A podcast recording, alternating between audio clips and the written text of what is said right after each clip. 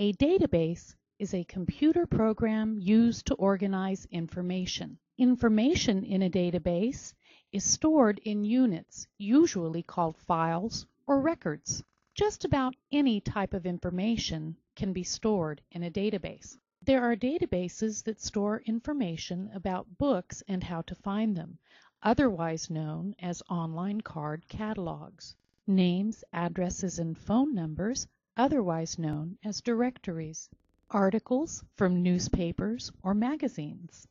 Pictures, video clips, even chapters from books. The possibilities are endless. In a database, you can quickly and easily search through the records by using a keyword or phrase.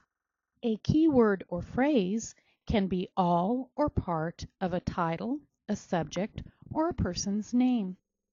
Once the database has found the records you told it to look for, for example everything about planets, you can organize these records in different ways by using filters. Filters can be used to show only the records that come from certain types of sources, like magazines or biographies.